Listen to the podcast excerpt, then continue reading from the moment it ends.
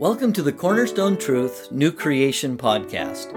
Each week we'll explore fundamental truths about the genuine love of Christ being manifest through His people, the church. During these studies, we will discover that the sincere love of Christ flows from a pure heart, a good conscience, and a sincere faith. This is the goal of our instruction, and we are so thankful you're listening today. Let's begin this morning with uh, words of encouragement, and uh, there are some great ones in here. uh, huge thank you for the Halstead family uh, for fixing the roof on my shop. What a blessing your family is to us. Amen. There you go. And I guess that's from Ken, I would guess, right? Yes. Okay. All right. There you are. I didn't think I needed to announce who I was. Well, that's okay. I think it's pretty sweet. That's the guilty, called... The guilty party would know. the, the neighborly love going on down at uh, Summer Creek Road. Uh, Kurt, you're an awesome man of God. Thank you for being a good man, a man with the spirit of Barnabas, the spirit of encouragement. There you go. Thank you, Holly, for using your amazing gift of making amazing desserts to bless so many during the Pumpkin Spice Holiday Bazaar, including the preacher at Pleasant Hill. There you go. All right. I am the blessed recipient of a uh, pecan tart, a large pecan tart. uh, Missus Winningham, you are such a great mom. You do such a wonderful job. Keep up the great work. Where is she? Oh, there you go. I'll hand it back to her back there. That'd be great. Okay. Uh, Bill Compton, you, thank you for standing firm for the, tr- the truth always. Appreciate the love and encouragement you have for Christ Church. Amen. Oh, by the way, another announcement. If you are finding in your house these floating all over the place, and uh, you're finding that maybe you could use them for wallpaper. We have so many. If you'd like to return them and put them right over there, well, they'll be used in the future. So that would be great. Maybe do turn those in before you go. If you don't use them, that would be wonderful. Uh, also, too, tonight, there will be no evening assembly. And uh, the small group Bible studies will continue as planned. And I think we have some birthdays coming up here. T J Winningham. T J, you look amazing for twenty-six years old. Thank you. It's it's astounding. Oh, no, no, I'm sorry, you're twenty-nine. Yeah. Okay. You're the same age as Alton. That's amazing. You were born on the same week, too. You guys are looking pretty good for twenty-nine. Man. I like the hairdo, too, Alton. That's a great hairdo you got. So awesome. So, anyway, happy birthday to them. Anybody else have a birthday this week?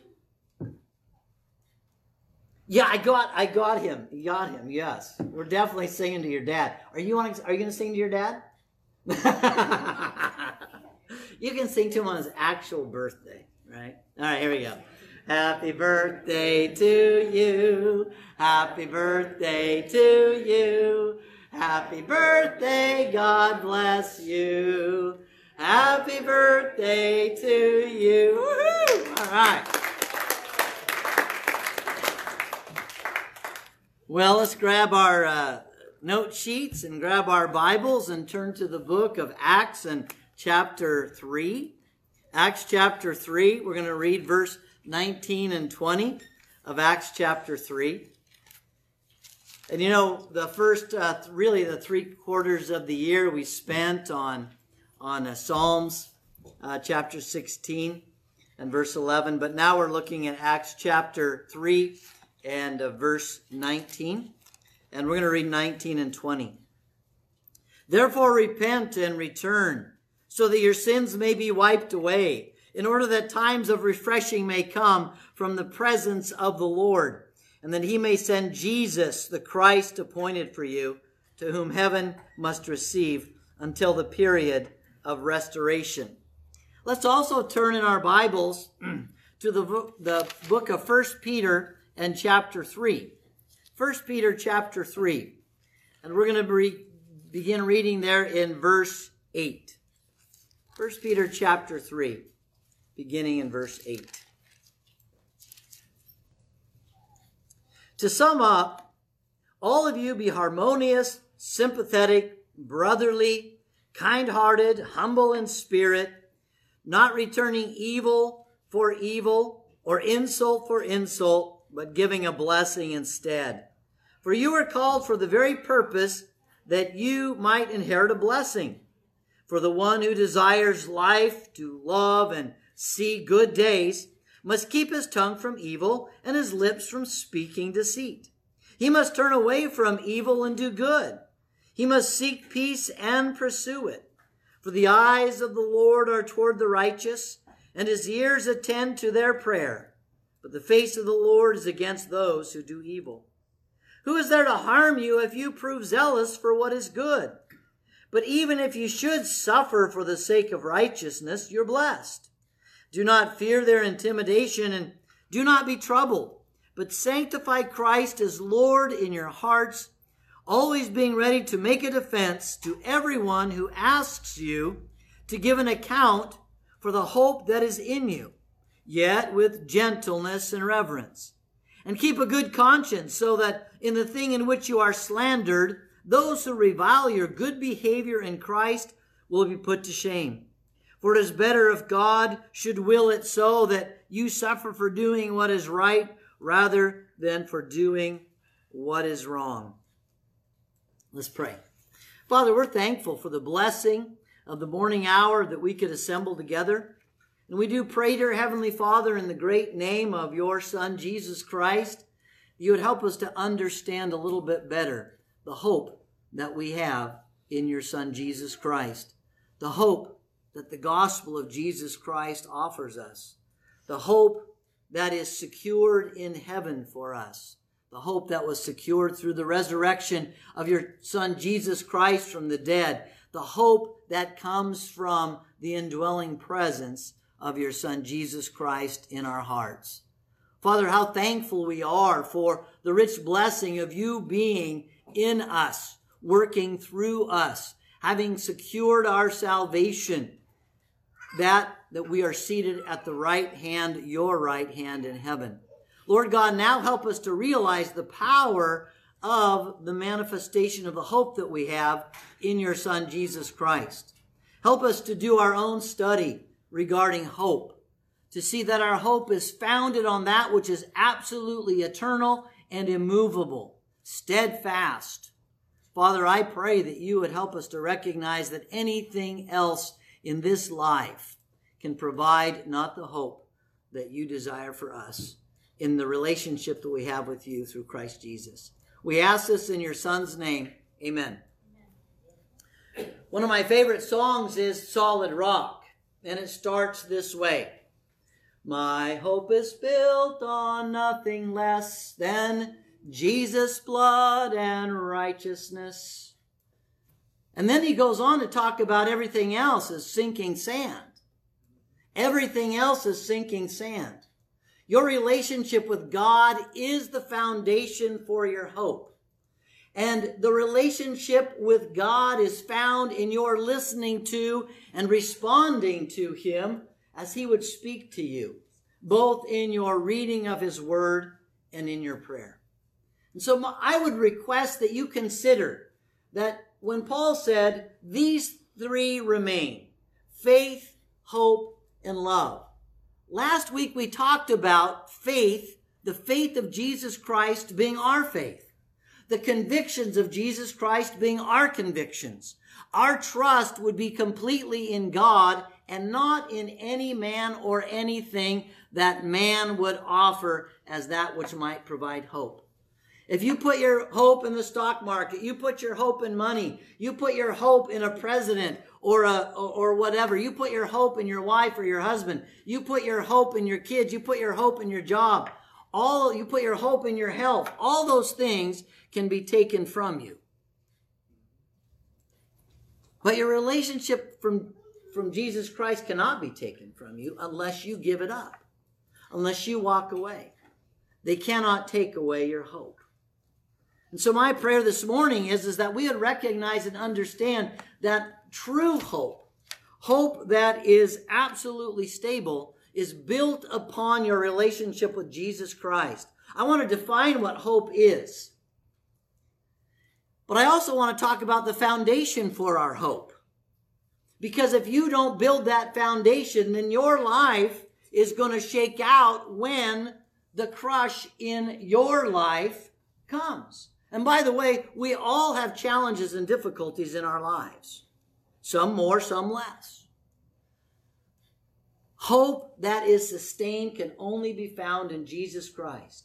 So even in the times when we are greatly persecuted, as he's talking about here in regards to suffering. In fact, the letter to, to written by Peter to the churches was actually written because of the huge suffering that was coming upon the church and would continue to come upon the church. fourteen times in the book of Peter, it talks about suffering, and more often than not, suffering for doing the right thing, or doing that which is righteous in God's eyes.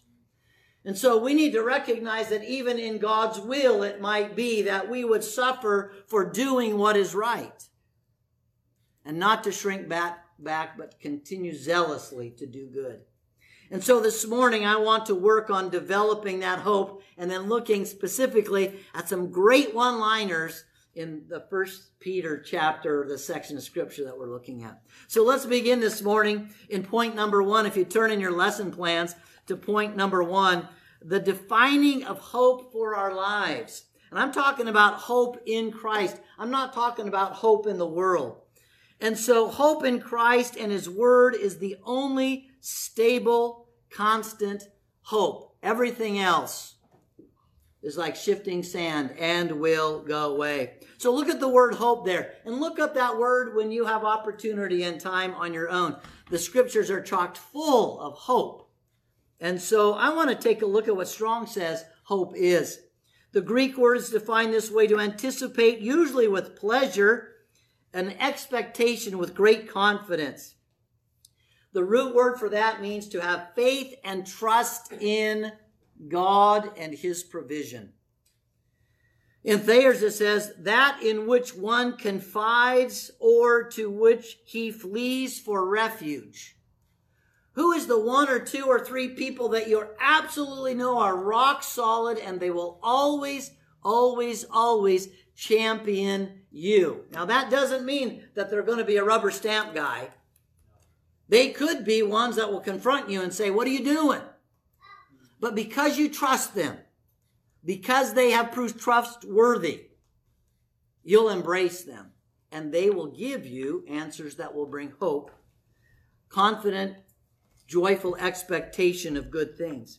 Christian hope, the joyful, confident expectation of the fulfillment of God's promises.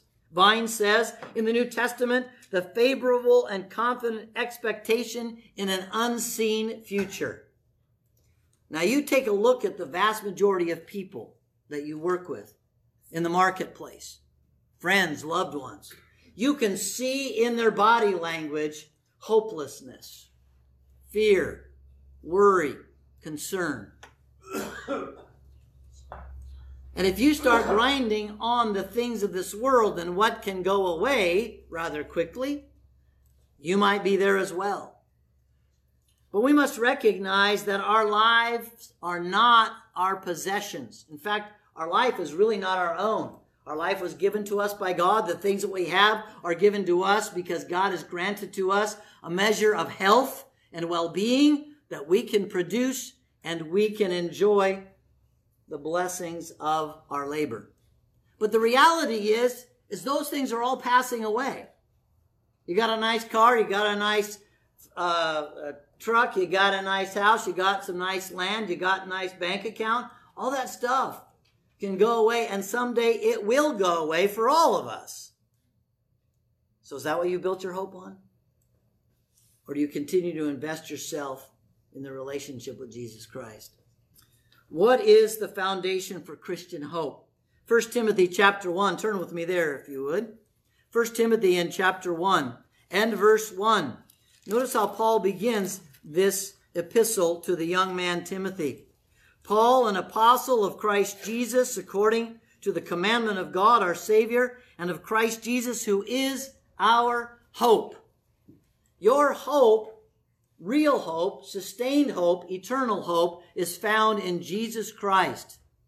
But look at the next passage of Scripture, First Peter chapter one and verses eighteen down through twenty-one.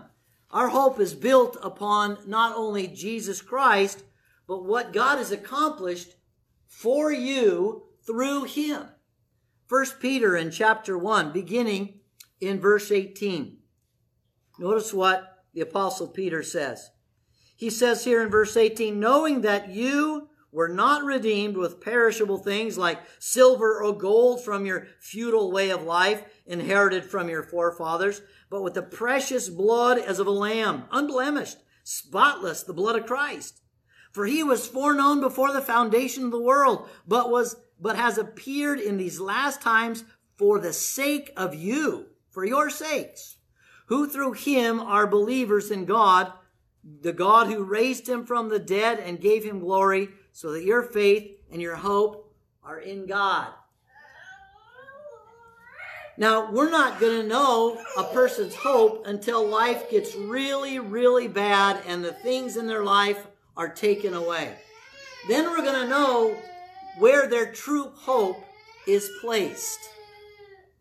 So I want you to think for just a moment about those that we have read of in the Scriptures. Take a moment and turn back with me to the book of Hebrews in chapter ten. The book of Hebrews in chapter ten, beginning in verse thirty-two. This is a foreign passage of Scripture to us. We, we can't really understand it. We've not experienced it. We know that others have in this present day and age, but we never have. But what happens if it were to happen? Where would your hope be? Verse thirty-two of Hebrews chapter ten. But remember the former days when, after being enlightened, you endured a great conflict of sufferings, partly by being made a public spectacle through reproaches and tribulations, and partly becoming and, and partly becoming shares with those who were so treated. For you showed sympathy to the prisoners and accepted joyfully the seizure of your property, knowing that you have for yourselves a better possession and a lasting one. Therefore, do not throw away your confidence. Don't throw away your hope, which has great reward. For you have need of endurance, so that when you have done the will of God, you may receive what was promised. We read in First Peter, it may very well be the will of God that you would suffer terribly for doing what is right. You know, in, in our history, in my personal history, in the last sixty-three years, I have never really suffered like this. It I don't understand it by way of experience. Have I seen it in other countries? I have seen it in Ghana. I have seen it in Belarus. It's happening now in other countries in the world. So we must be prepared to make, to allow all that we have possession-wise to be taken. They allowed that, knowing that they had a better possession in heaven. That's a, that's a frightening thing, honestly, to think about that possibly happening. But the reality is, is that where your hope is? Is that where your confidence is? Is that where your life is? Of course it's not. That's why Jesus Christ said, if you love anyone more than me, or if you love your stuff more than me, there's no hope. You're not my disciple. So we need to recognize the foundation is built upon Jesus Christ and what God has provided, and our faith in what God has provided through Jesus Christ, that great and wonderful sacrifice. But let's look at Colossians chapter one. Again, the foundation for our hope. Colossians chapter one, verse twenty-one through twenty-three. And although we were for, although you were formerly alienated and hostile in mind, engaged in evil deeds, yet he has now reconciled you in his fleshly body through death, in order to present you before him holy and blameless, beyond reproach, if, if indeed you continue in the faith, firmly established, steadfast, and not moved away from the hope of the gospel that you have heard, which was proclaimed in all creation under heaven, and of which I, Paul, was made a minister. Do not move from the hope of the gospel. Now, I would ask you this question. Do you know what the gospel is? Do you know the seven critical, important aspects of Christ's life and sacrifice and subsequent exaltation to glory? Do you know what they are? Because not only should you know what they are, the scripture teaches that we should believe them, that they did happen in Christ's life, and that we are to obey them. We are to actually participate in them. The hope of the gospel is only granted to those who believe and obey the gospel of Jesus Christ. See, our hope must be built upon his sacrifice and not on your works. It's his works that secure our salvation, not our works. It's his giving of everything, not our keeping some and giving some. We must recognize our hope is built upon Christ. There may come a day when our possessions are taken. There may come a day when we do not have the liberties that we so love so much now. Are you willing to live for Christ and not for your stuff? It's an important question. Is our hope, we sing it all the time, is our hope built on nothing but the The blood of Jesus Christ and his sacrifice and righteousness? Let's read on in the book of Hebrews in chapter six. God is an awesome God who does not forget anything that you do by faith, but will reward you richly in this life and in the life to come. Let's read it. Hebrews in chapter six, beginning in verse nine, reading down through verse twenty. But, beloved, we are convinced of better things concerning you and things that accompany salvation, though we are speaking in this way. For God is not unjust so as to forget your work and the love which you have shown toward his name, in having ministered and in still ministering to the saints. And we desire that each one of you show the same diligence so as to realize the full assurance, the full confidence, the full trust of hope until the end, so that you will not be sluggish, but imitators of those who through faith and patience inherit the promises. For when God made the promise to Abraham, since he could not swear by, uh, since he could swear by no one greater, he swore by himself, saying, I will surely bless you, and I will surely multiply you. And so having patiently waited, he obtained, Abraham obtained the promise. For men swear by one greater than themselves, and with them an oath given as a confirmation is an end of every dispute. In the same way, God desiring even more to show the heirs of the promise, by the way, A K A, that's you, Christian, heirs of the promise, the unchangeableness of his purpose interposed with an oath, so that by two unchangeable things in which it is impossible for God to lie, and it's impossible for him to change his purpose. Once he's established his purpose, it's unchangeable. And once he has made a statement what he will do, it's unchangeable. By two unchangeable things, it's we have taken refuge, would have strong encouragement to take hold of the hope set before us. Now this hope we have as an anchor of the soul, a hope both sure and steadfast, and one which enters within the veil, where Jesus Christ has entered as a forerunner for us, having become a high priest forever according to the order of Melchizedek. Does your Bible say that when you became a Christian, that you were crucified with him, that you were buried with him, and that you were raised up with him and seated with him in the heavenly places in Christ Jesus? Does your Bible say that? It says that in more than one place. We are seated with him in the heavenly places, and he has gone before us, and he's seated at the right hand of God, and it says that we are in Christ, seated with him in the heavenly places. Your hope is already secure in heaven. But you can walk away from that. Do not walk away from the one and only hope immovable, Jesus Christ, his sacrifice, and his exaltation to the right hand of God. Brethren, it's so important for us to recognize this. If you do not read your scriptures every day, you're going to hear the world constantly beckoning you and telling you how horrible life is. And you'll be greatly discouraged. It's easy.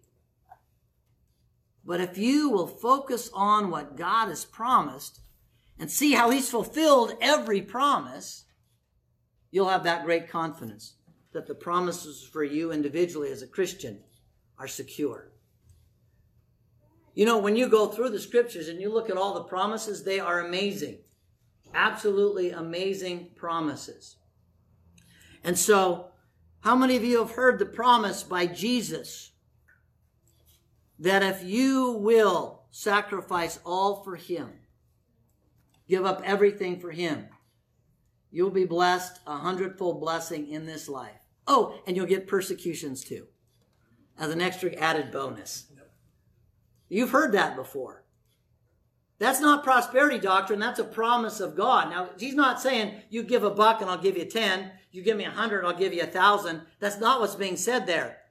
You lay your life down in service of Jesus Christ and make him your only hope, and the blessings in this life will come, even if that includes persecution for doing what's right. That will be a blessing from God as well. But we must have the right mindset to embrace it as such. That's not the normal fleshly human mindset. But that's found in the scriptures, and we're going to turn to that scripture right now. First Peter in chapter three. Turn with me there if you would, as we finish up this morning. In First Peter in chapter three, as you'll take a look at your note sheet, I've, I've kind of dissected it a little bit. There are three parts: the purpose for which we were called. Why did God call us out of darkness into his marvelous light? There's a reason. We have a purpose. And it's clearly laid out what our purpose is. The purpose is to work together as a body, a single body, the body of Christ. The second is, be zealous for good works. Be willing and able to suffer for righteousness' sake. And then finally, be ready, be ready to give a defense. Now, what's the title of the lesson this morning? The title of the lesson: The Power of the Hope That Defines Us. The power of hope defines us. How do people see you at the workplace? How do people see you in your family circle? How do people see you in the context of the body of Christ? How do people see you in the marketplace? Do they see you worried, fearful, frustrated, angry, grumpy? Is that how they see you? Or do they see you hopeful? As it is, confident expectation of what God will provide to those who love him. Well, let's take a look now at these three sections. First Peter chapter three, beginning in verse eight. And I'd like to read uh, verses uh, uh, eight down through... I better get there. Verses eight down through uh, verse twelve. To sum up, let all, to sum up, all of you be harmonious. That means that we need to be working in concert to fulfill God's desire that none should perish and that all should come to repentance. Do you know it's God's desire in two places? One in First Peter Uh, or Second Peter three, and also in First Timothy two. It's God's heart's desire that all would come to a knowledge of salvation, all come to repentance. That means that we have work to do. As I said this morning, not all of us have the same giftedness, but all of us have a part in this. And so it's important for us to recognize that. So let's begin. Harmonious, sympathetic. We need to be thoughtful of others. Sympathetic. What does that mean actually? Is it possible to walk in somebody else's shoes? Is it possible to walk in somebody else's shoes?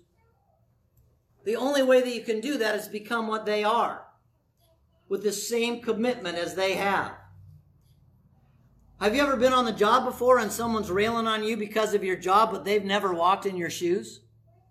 They've never done what you've done. They've never fulfilled that responsibility.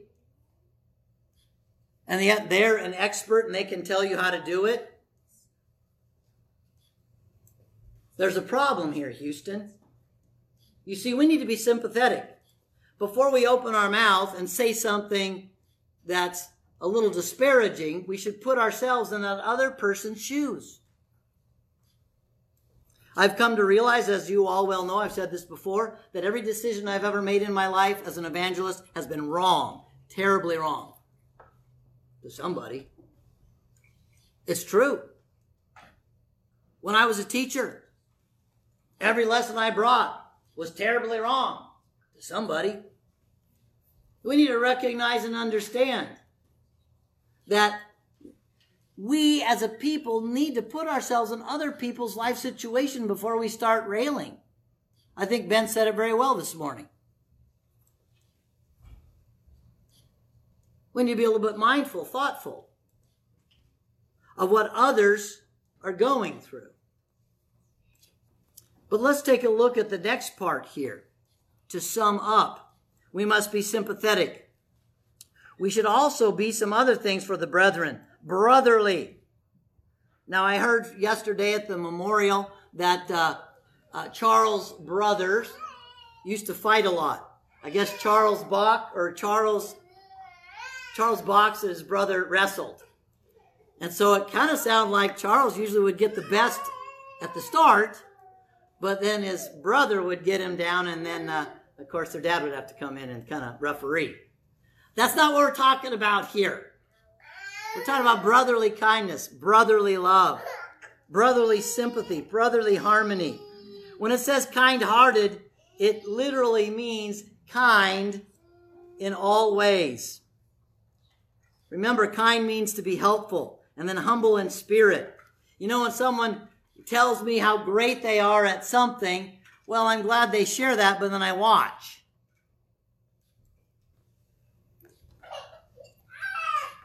And sometimes, instead of being great in their own time, they are great in their own mind.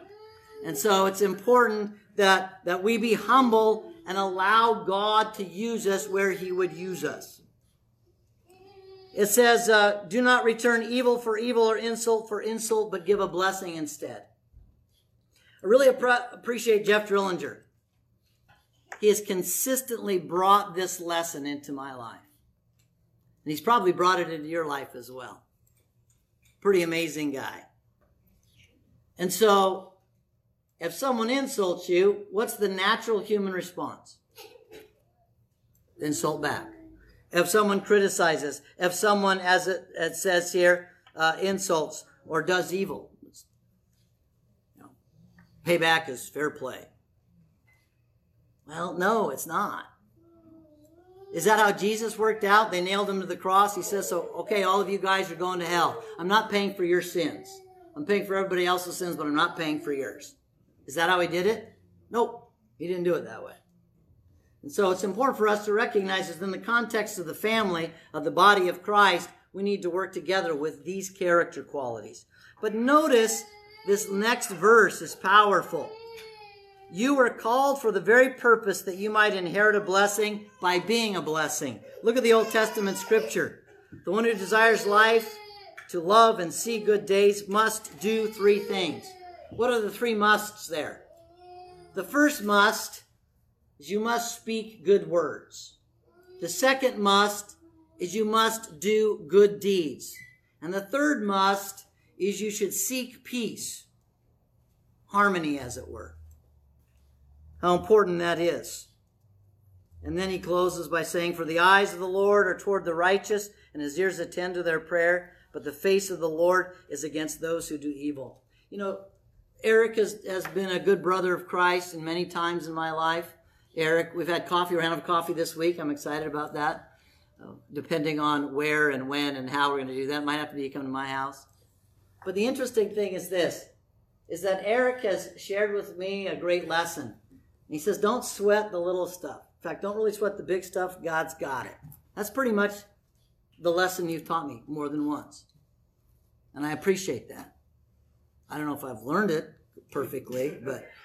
I'm good at giving advice and not following it. So. Okay, well... I'm good at hearing advice and nodding my head and, and, and not following through either. But but the reality is, is that lesson, you have shared that lesson more than once, and that lesson has always been timely. The reality of this is that, you know what? The Lord knows what you're doing and what you're saying, and He knows the intent of your heart. Why not be genuine and honest with God so that you are harmonious, that you are not throwing an insult back, that you're not criticizing, you're not returning evil? Why not just, you know what, God is watching, I'm going to be the man that's pleasing to Him in every respect. Saying, what does that have to do with hope? Everything. Let's continue to read. Verse thirteen, who is there to harm you if you prove zealous for what is good? But even if you sh- should suffer for the sake of righteousness, you are blessed. Do not fear their intimidation, and do not be troubled. I'm going to stop right there. There's two great things in that passage of Scripture. Look at the notes once again. Verses thirteen and verse sixteen. What does verse thirteen say? Be zealous for good. Be willing to suffer for righteousness' sake. But look at verse seventeen, or excuse me, verse sixteen also. Read verse sixteen with me. And keep a good conscience, so that in the thing in which you are slandered, those who revile your good behavior in Christ will be put to shame. In other words, you may be doing things right and people are going to slander you. And honestly, and I'm not being mean here, there might be some grumbling about statements I have made even this morning. Decisions I've made even this morning. That might be the case. But my prayer is, is that you would look at yourself as a man of God. Follow through with your convictions based on the Scripture. And if you have a difference of understanding, sit down and talk with me, as I would do that for you. I think that's the right thing to do.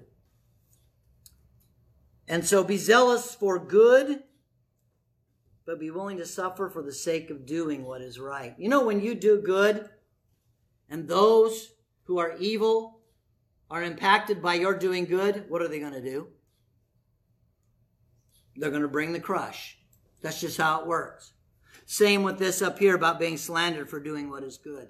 But I want you to take a look at the other passage there, verses fourteen and seventeen. Look at verse fourteen. It says here, but even if you should suffer for the sake of righteousness, you are blessed. And verse seventeen, it says, for it is better if God should will it so that you suffer for doing what is right rather than for doing what is wrong. Is it okay to suffer for doing what is right? It might even be God's will. Are you willing to embrace that? To suffer for doing what is right. Do you remember Paul when he healed a little slave girl that was possessed by a demon?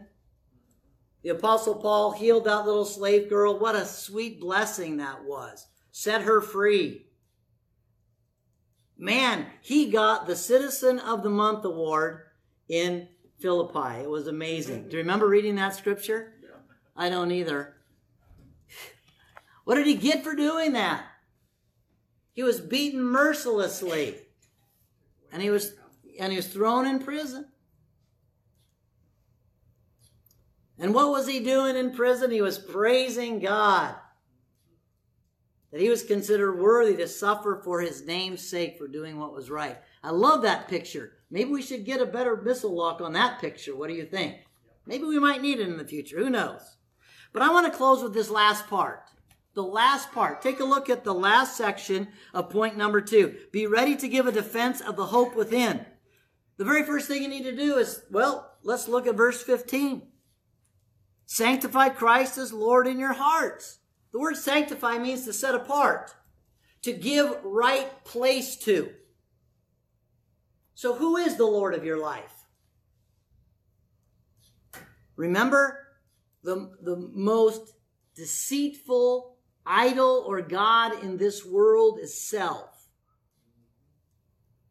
Who's on the throne of your heart? God knows, and if you're honest with yourself, you know too. And your actions will betray you, and your words will betray you, even if you try to cover it up. So it's so important that you decide that Christ is going to be Lord. That word Lord there, by the way, is kephale. It means head. It means master. It means he calls the shots.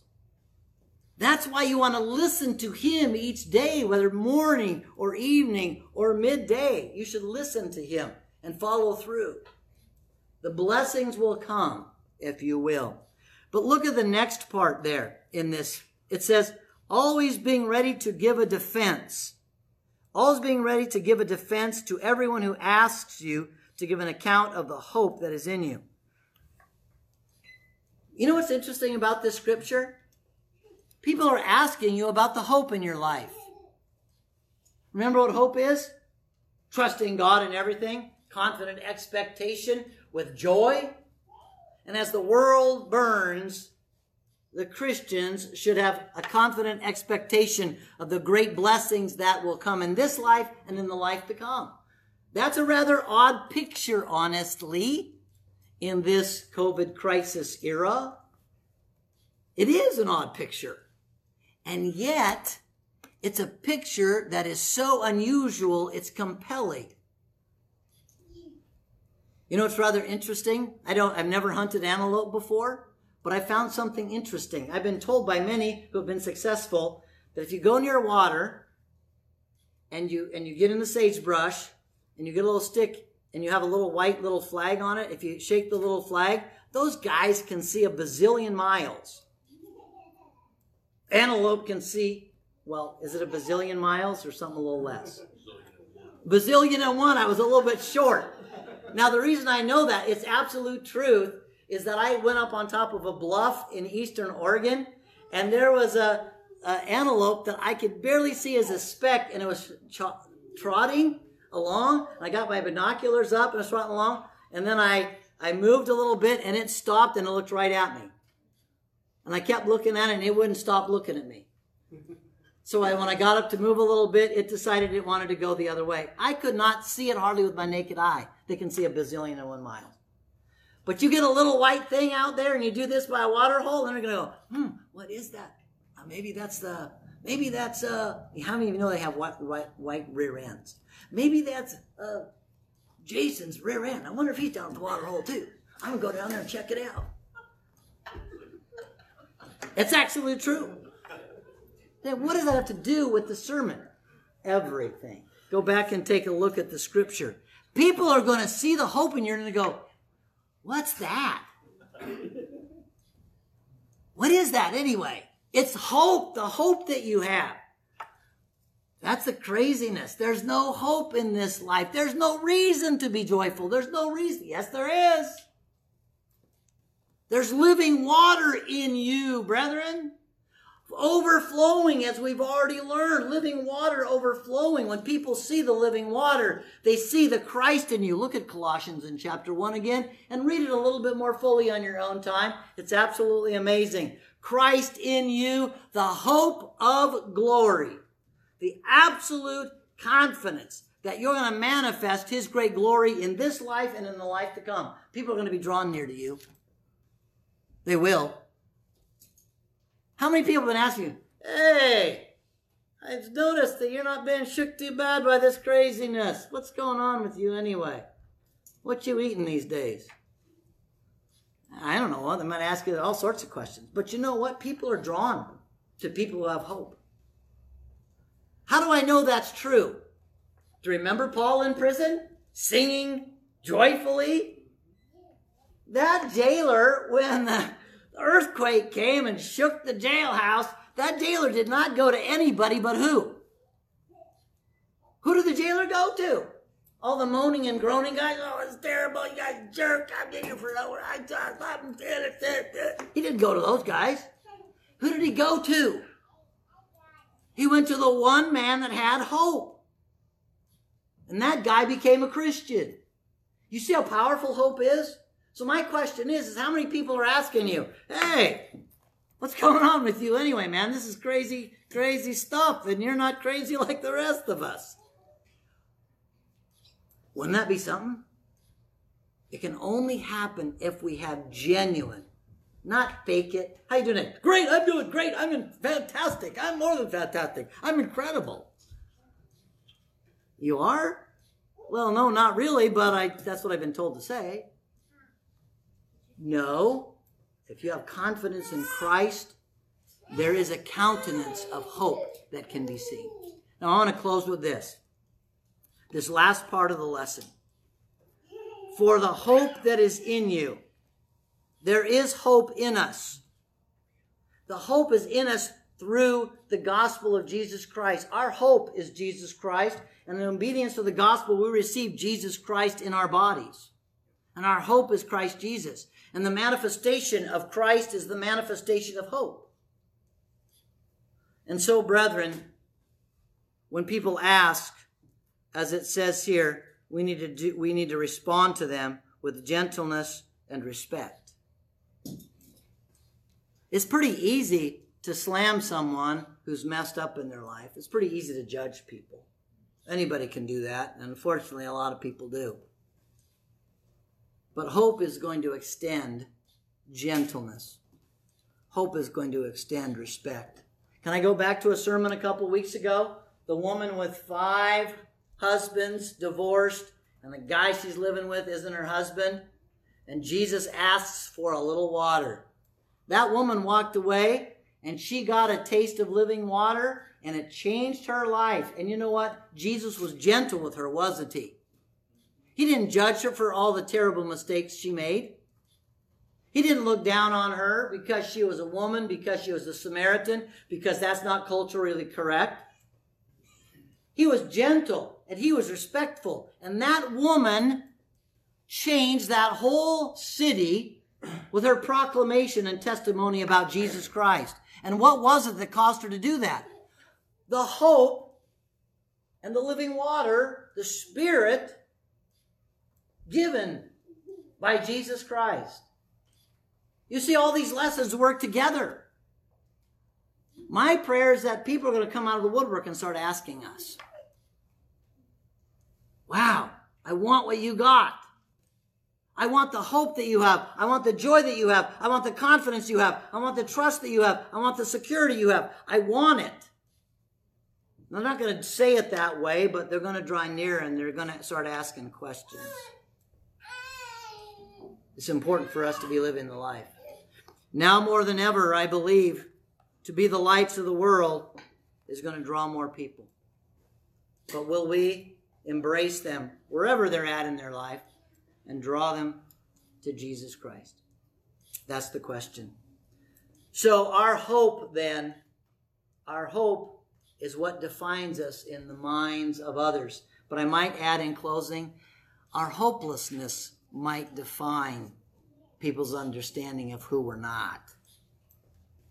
So important we understand the power of hope. And my prayer is that as we move on, and we're going to take a look at the power of love and the presence of Christ's Spirit in us next week, we'll see truly that faith, hope, and love powerfully will pierce the darkness in our culture. And how desperately oh, we need that. Let's pray. Holy God in heaven, we know that the faith that we're to possess is the faith of Christ, as we have faith in him and what he was able to accomplish for us and what now he can accomplish through us. We pray, Father, also too, that we'd understand hope. That hope is putting our full trust in you, that you are our refuge. Our money is not. Our otherworldly relationships are not. But our relationship with you and the investments we make in building your kingdom, Father, because of who you are and what you've done. Father, that is where our hope lies. And Father, finally, as we would finish this series, we're going to spend the next several weeks as we close out the year on what love looks like and how powerful it is to pierce the darkness. Help us, dear Heavenly Father, to remember that Jesus warned that at the destruction of, of Jerusalem, that the love of many would grow cold. And so, Father, if it be that this is the last hour for mankind, the love of many might grow cold, but we, we should be the ones who love as you loved until the very end. We pray in Jesus' name. Amen. All right, let's stand and get ready to tell people what we're going to do. What did Jesus say to do? He said to go. Get all excited. Go tell everybody that Jesus Christ is King. Get all excited. Go tell everybody that Jesus Christ is King. Get all excited. Go tell everybody that Jesus Christ is King. Jesus Christ is still the King of Kings. King of Kings. Woo-hoo! All right. Let's get her done. Thanks once again for listening. To download today's lesson plan or find out more about Cornerstone Truth Podcast and our church, please go to w w w dot cornerstone truth dot org or email us at the cornerstone truth at gmail dot com. Have a blessed week.